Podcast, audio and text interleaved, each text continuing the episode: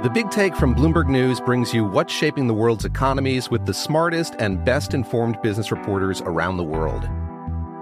We cover the stories behind what's moving money and markets and help you understand what's happening, what it means, and why it matters every afternoon.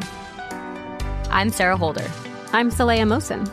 And I'm David Gura. Listen to The Big Take on the iHeartRadio app, Apple Podcasts, or wherever you get your podcasts. I'm Saleha Mohsin, and I've covered economic policy for years and reported on how it impacts people across the United States. In 2016, I saw how voters were leaning towards Trump and how so many Americans felt misunderstood by Washington. So I started the Big Take DC. We dig into how money, politics, and power shape government and the consequences for voters. With new episodes every Thursday, you can listen to the Big Take DC on the iHeartRadio app, Apple Podcasts, or wherever you get your podcasts.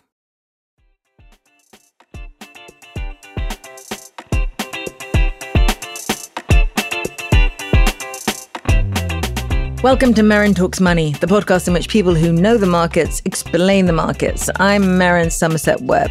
Now, this week we are focusing on the one thing I know you all care about most housing and mortgages. And for that topic, because it's so important, we are bringing in one of Bloomberg's best on the subject, Neil Callanan, who has written about the real estate and the mortgage market for more than 20 years. That's several cycles worth, Neil definitely. now, and also you have a special treat this week, something slightly different. Instead of keeping the wonderful John Stepek just to five minutes at the top of the episode, we are yielding to pressure from all of you and letting him stick around for the whole thing. You can let me know later whether you think that is a good thing or not. Thanks, John. I see that email my mum sent in What then. That's good. I like that. Yeah, do you know what? You could ask her to stop sending it. 20 times is enough. That's it, Mom. That's it. Right, now we are going to start with some stories of misery because they may be coming. More may be coming. And Neil, Neil, tell us, explain to us just how bad things can get when house prices start falling. Uh, so I'm Irish, uh, obviously from the accent, and uh, in Ireland we had the perfect combination of a falling economy and rising interest rates in the last crash which really compounded the property downturn. So in my own case, my flat had been worth about 375. It was a two bed in a not great suburb of Dublin. And uh, I actually felt that was way too much. And I looked into renting, but to rent a similar property in the city centre would cost twice as much. And I figured they'll never fall 50%. I think they're going to fall a bit, but they'll never fall 50%. And two years after that, it was worth 72,000. And really, only about two years ago did it get back to what it had been worth when I bought it, mm. not what it was worth. It's still worth probably 175 grand less than the peak. And that's how bad property prices can get when you go into a downturn at the same time as when interest rates are hiking because the interest rate hikes mean fewer people are out there to actually buy it and that can accelerate the declines okay, obviously. so you eventually got out evens in nominal terms but you'll have lost quite a lot of money in real terms Absolutely, it was quite frustrating having to send money home every month for an apartment that I could barely live in, obviously, because I was living here. So uh, okay. that was difficult. So the key, the key phrase of yours that I think we should all keep in our minds is "It'll never fall fifty percent."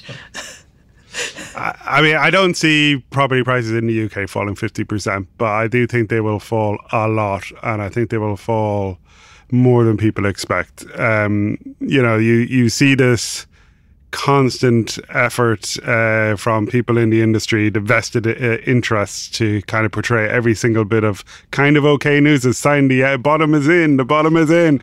And of course, it's quite the opposite. We're actually just at the beginning of what's going to be a very interesting journey to see what actually happens. And the idea that nine months in, that property prices have um, you know, bottom out because Rightmove uh, asking prices rose is, you know, on one level hilarious because if I did own a flat in London and let's say it was worth 500 grand and I don't own a property here, but if I did, I could uh, ask for a million quid for it.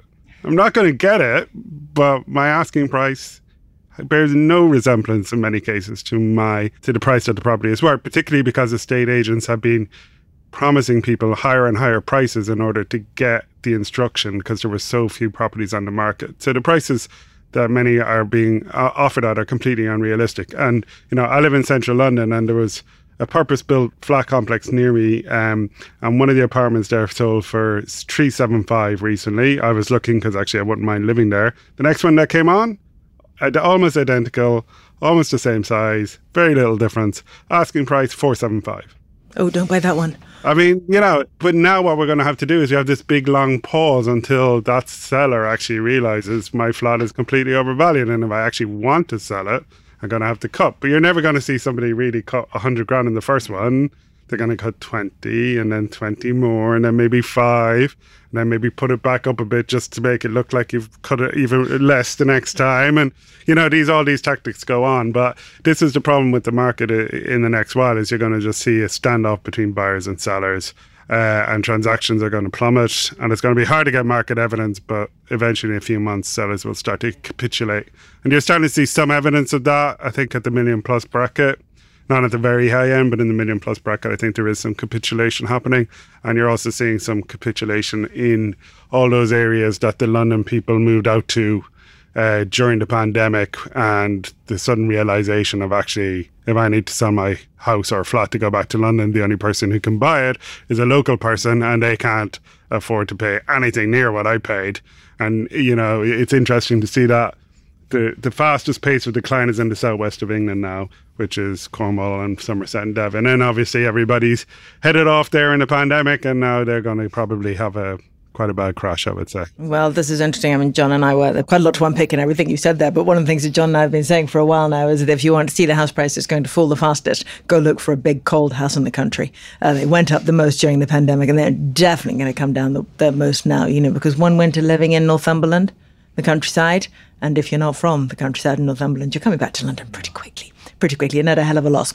Now, um, taking on what you said, one of the things that always happens, and God, we're all old, the three of us, aren't we? We've all seen quite a few property cycles. One of the things that always happens is this standoff between buyers and sellers, this sort of transaction um, paralysis. Well, the, the buyers go, well, I'm not paying that. And the sellers go, well, I'm not selling for that. Um, so we're in that period right now. But if you look at the RICS numbers, which I want to talk about, the latest numbers out on, on uh, the housing market, you can see that a much higher number of sales are going through at below asking price than is normal. Uh, normal being a market that's vaguely healthy, which is not this market. Um, so right, 60, 60 to seven percent. I can't remember the numbers. Sixty eight percent on the on the latest numbers out today, going for below asking price, and a more normal number in a, in a normal market is about is about thirty. So that tells us there's the beginnings of this happening. But John, what else is in this rather miserable report from from RICS? Well, it's just that thing where so the RICS survey is basically a state agent saying what they think is going to happen to the market.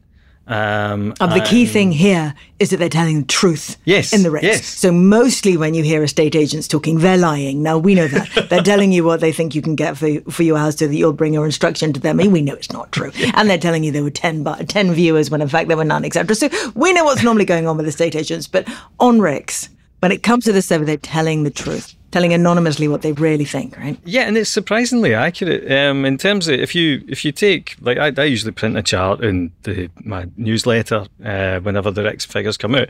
it's basically if you take their forecasts for the next three months and you advance them three months and you compare it to what's happening with house prices, it's actually really surprisingly accurate. The only time they've been notably wrong was during 2020, but that's because they were proved wrong because the Bank of England made a massive intervention in effect in the housing market and in interest rates, um, and so that kind of stopped the, uh, the, the whole market from collapsing during COVID. Um, but yeah, so I suppose the other interesting thing about it is that we have sort of been hearing like the Halifax house prices figure was, oh yeah, flat prices were flat in January, and as Neil was saying, Rightmove tried to start the year with a bit of good cheer. And the house builders have been saying that, well, they're seeing a bit of interest, a bit more than it was at the bottom. But the RICS survey today really just had none of that. Um, the estate agents were even gloomier than they were in December. Uh, sales are static. There's fewer buyer inquiries. Uh, that, that's, I thought that was the most interesting yeah. chart of all. If you look at the there's a chart of um, of buyer inquiries over the last couple of years, and you can see that you know first half of 2020 the line goes absolutely berserk, yeah. going up as everyone desperately wants to move sadly to these houses in the southwest. Yes. Um, and now you look at it and you can see it is plummeting like a stone. Yeah, I mean, and that makes sense. I mean, so we, we had a massive mortgage shock in October and November. And there are some people who at that point would have been kicked off their transaction and they probably are still committed to buying because once you get that far in the process, you're like, I really don't want to stick with where I am. But that backlog's probably already clearing uh, now that mortgage rates have come down a little bit um, and mortgages are now available again. Um, and so you're probably quite rapidly going into that phase where all the people who still wanted to move have moved. All the people who can wait are now sitting there going, Well, I don't really want to move now if prices might fall by X percent shortly. I've also had that horrible mortgage shock, but now rates are coming down, so I can afford to kind of wait. Um, so yeah, so I think that I mean it's that thing of you're starting to see that stalemate, and I think the thing is the buyers always think that time's on their side, but it's it's not because, I mean, if the Bank of England cuts interest rates, it will be because the wider economy is deteriorating, and that means that actually, it, much as I hate to say it, your job might be at risk. Whereas if fingers crossed we don't get a big recession, then there's no reason for the Bank England to cut interest rates and that means that this is probably as good as it gets, or as close to as good as it gets for mortgage rates. You know, you're not actually crossing your fingers. Oh, uh, well, um, yeah. Which is kind of bad. I'm not superstitious. no, right. Neil is waving, trying to interrupt. Neil, Sorry, you don't understand how these podcasts work. You just talk over John when you want yeah, to talk. No, That's how I do one. it. Politeness, oh dear. Um, I, I, just think the January numbers all need to be treated with a degree of skepticism. As John said, we had the mortgage shock in September, but also separate to that, people don't buy houses in January in December, so you get a natural pickup in January anyway. So you know, it's again uh, people are reaching for that soft landing thing as quickly as they possibly can to kind of provide evidence that actually it's okay and kind of calm nerves because. Uh, while uh, people talk about real estate like it's an asset a lot of the time, no, no, it's actually the most emotional decision in a way you can make outside of family and emotion play, plays a big part of it, as does psychology. And so, if you're worried the price is going to go down, you're not necessarily going to be rushing out to buy a house because you're like, oh my god, it could go wrong, and blah blah blah. Um, and and that needs to again work through the system. And people, some people have found comfort in interest rates where they are, but for a lot of people, that's just too high, and they're not going to be able to afford prices as they're currently uh, being quoted at, at least, rather than necessarily selling at. Yeah. I would say one of the things that I always think of as a, a massive warning sign is incentives from the house builders.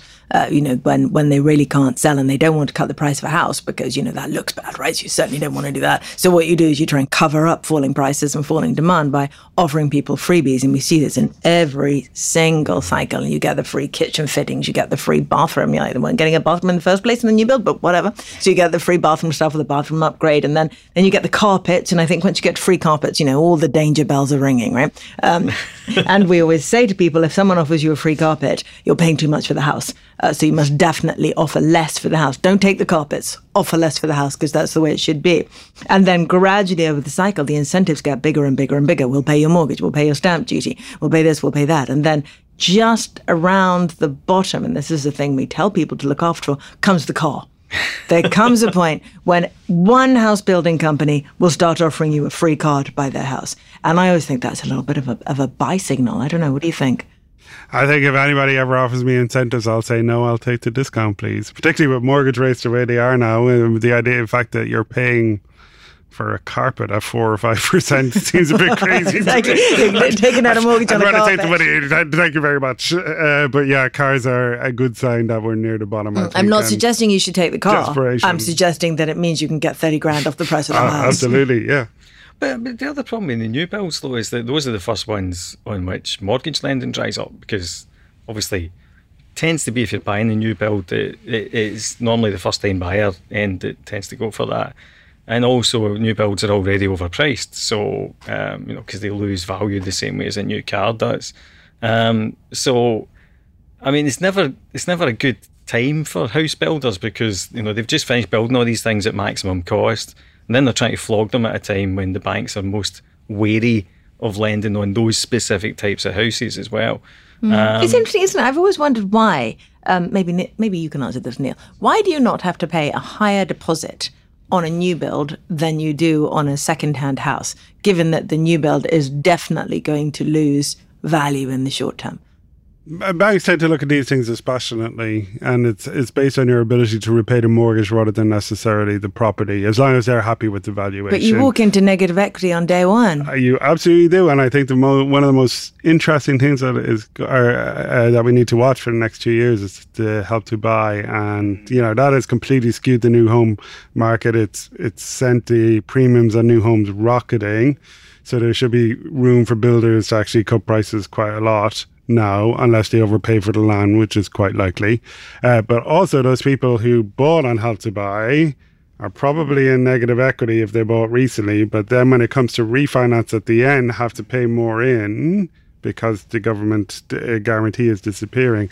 So they, you're going to have all these people facing much higher repayments in terms of mortgage payments, but also on the value side in terms of the size of their mortgage, but also on a property where they've lost lots of money.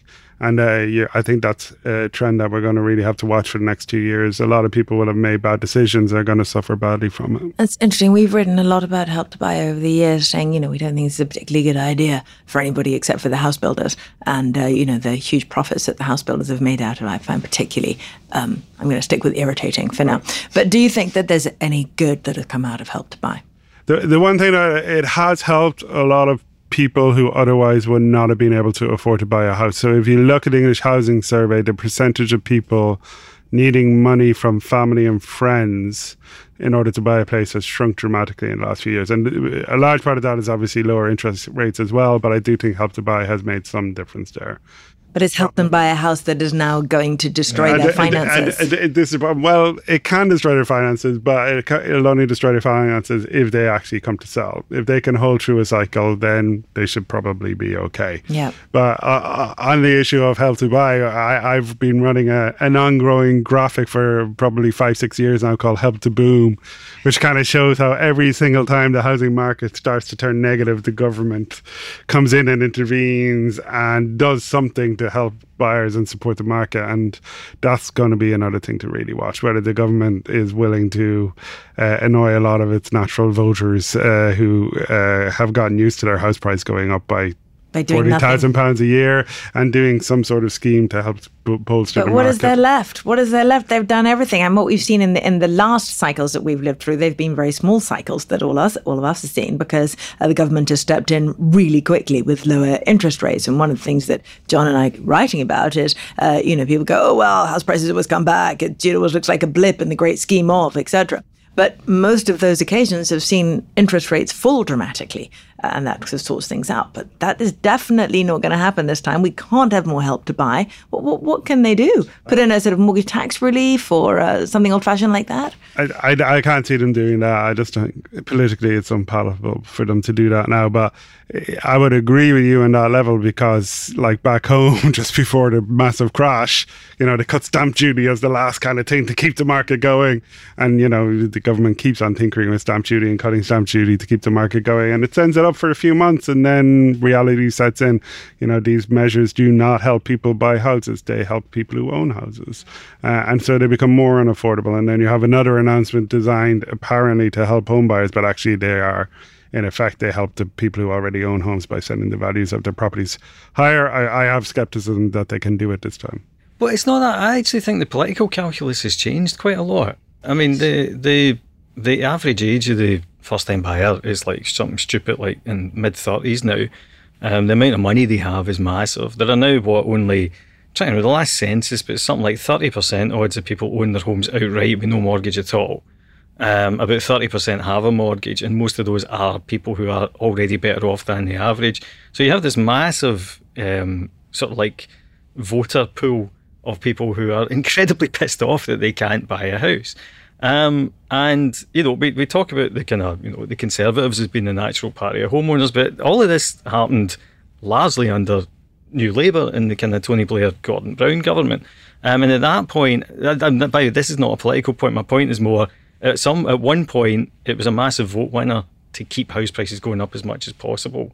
I don't actually think that's the case anymore. I think even people who own houses, like people who are older than us, I think a significant proportion of them are thinking, "Oh God, how are my kids going to afford a house?" And so okay, they've got loads of assets, but they're realizing, well, I'm going to have to refunnel half of this, half of this, you know, my, my pension and all the rest is going to spend go on buying my kids a house. So that's not ideal either. So I think also that people with no mortgage, people who own their houses outright, don't really care whether house prices go up or down. No, I- I it doesn't make any they do. difference to them. Aye, you know, most yeah. people, if they they understand if they haven't got financing on it, then the price of the house is by the Yeah. by. And uh, if house prices fall, then that doesn't make any difference to their net position. In fact, it improves their net position if they're, they're going one particular way. So it's it's entirely by the by. So that thirty percent doesn't make any difference Yeah, to them, aye. except for, as you say, in the context of their children.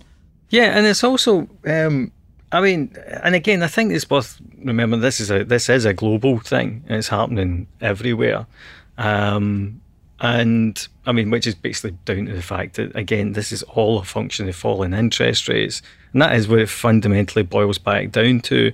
Interest rates spiked in October; they are improving now, but wherever they're going to settle is going to be about twice as much as they were a year ago, 18 months ago.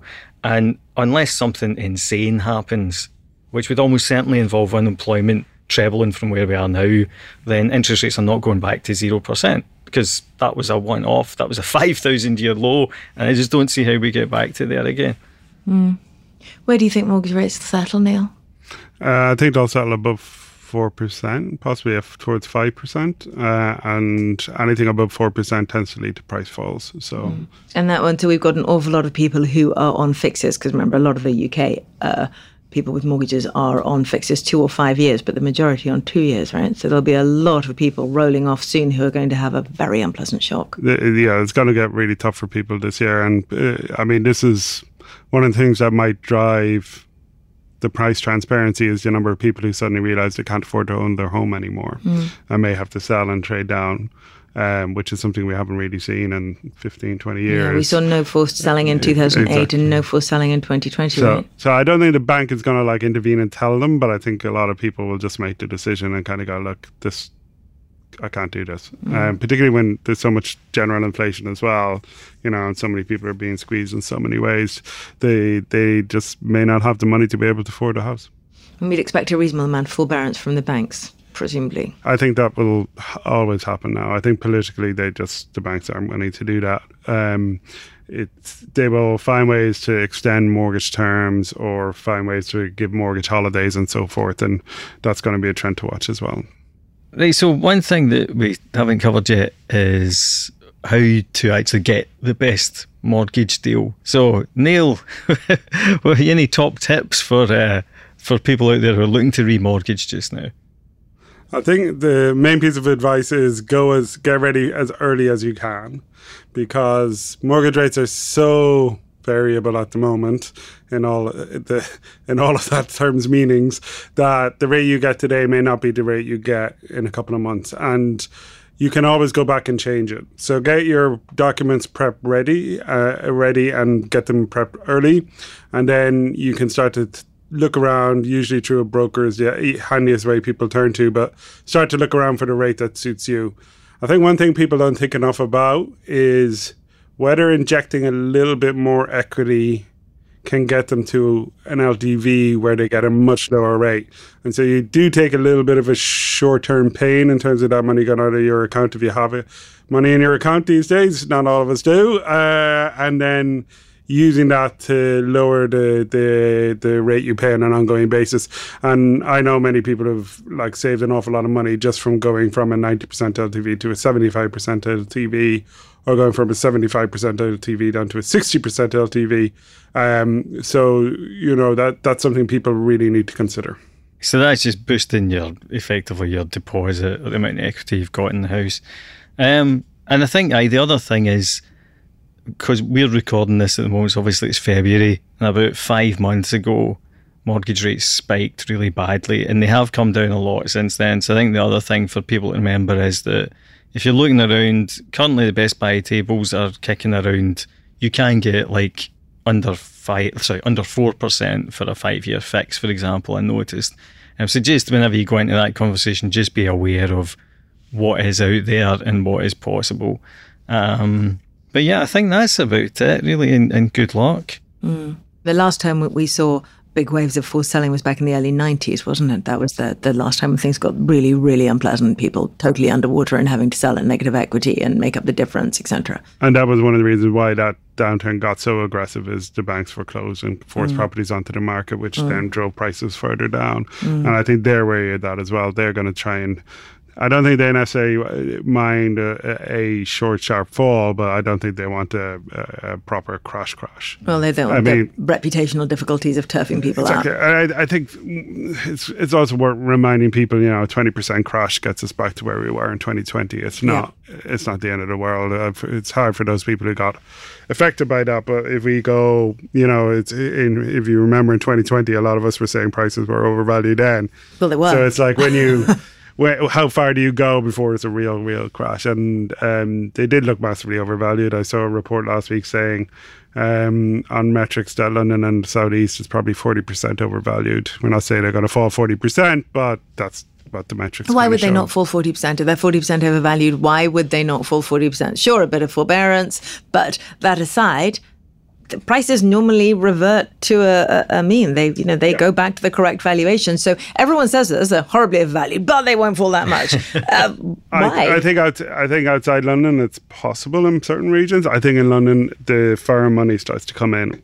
Um, particularly with the weak pound, uh, and that's what makes the difference. So that may, helps the market find a floor, and it will be Asian money coming in to buy properties that look very cheap in their local currency. It's exactly what happened last time as well, where once you had a 20% decline in London prices in local currency, for them it was a 50% decline. So it made sense to start buying, and they have obviously been some of the more aggressive buyers in the last market. Uh, another thing that might help bail out the market is a lot of private equity funds have been bailing out home builders actually for the last few years because the home builders couldn't sell the properties they had built, and private equity firms and institutional landlords came in and bought up entire blocks at bulk discounts of 10 to 20%. And so there comes a point where actually it makes sense for them to, uh, on a monetary basis to step in and start buying things. So there's there's floors in London that don't necessarily exist elsewhere. Okay, so London is weirdly safer than elsewhere. But if you had to make a bet on how far house prices would fall across the country, where would you go? Would you be a minus 10 person, a minus 20, a minus 30?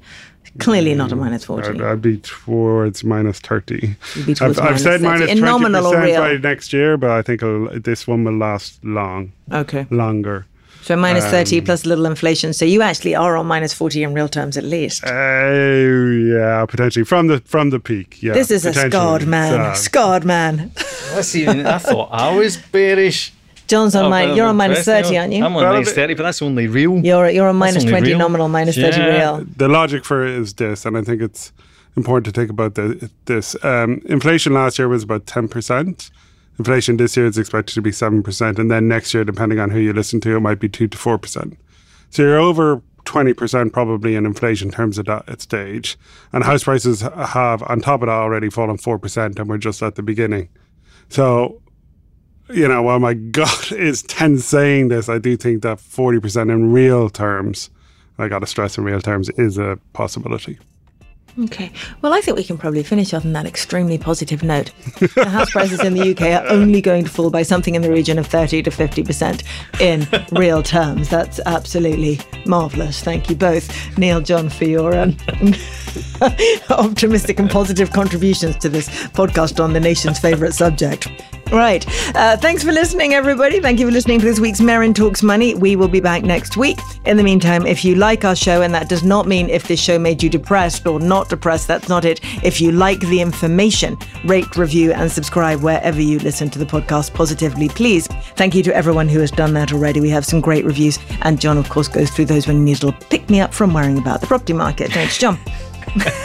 this episode was hosted by me, Merryn Somerset Webb. It was produced by Summer Sadi. Additional editing by Blake Maples. And special thanks, of course, to Neil Callanan and to John Stepek. Finally, let me remind you once more to sign up to John's daily newsletter, Money Distilled, which is excellent and occasionally drifts away from talking about property, doesn't it, John? Only very occasionally. Very occasionally. I think I mentioned AI the other day. Excellent. And you'll get quite a lot on, on investing and personal finance in general as well. The link is in the show notes. You will not regret signing up. Thank you.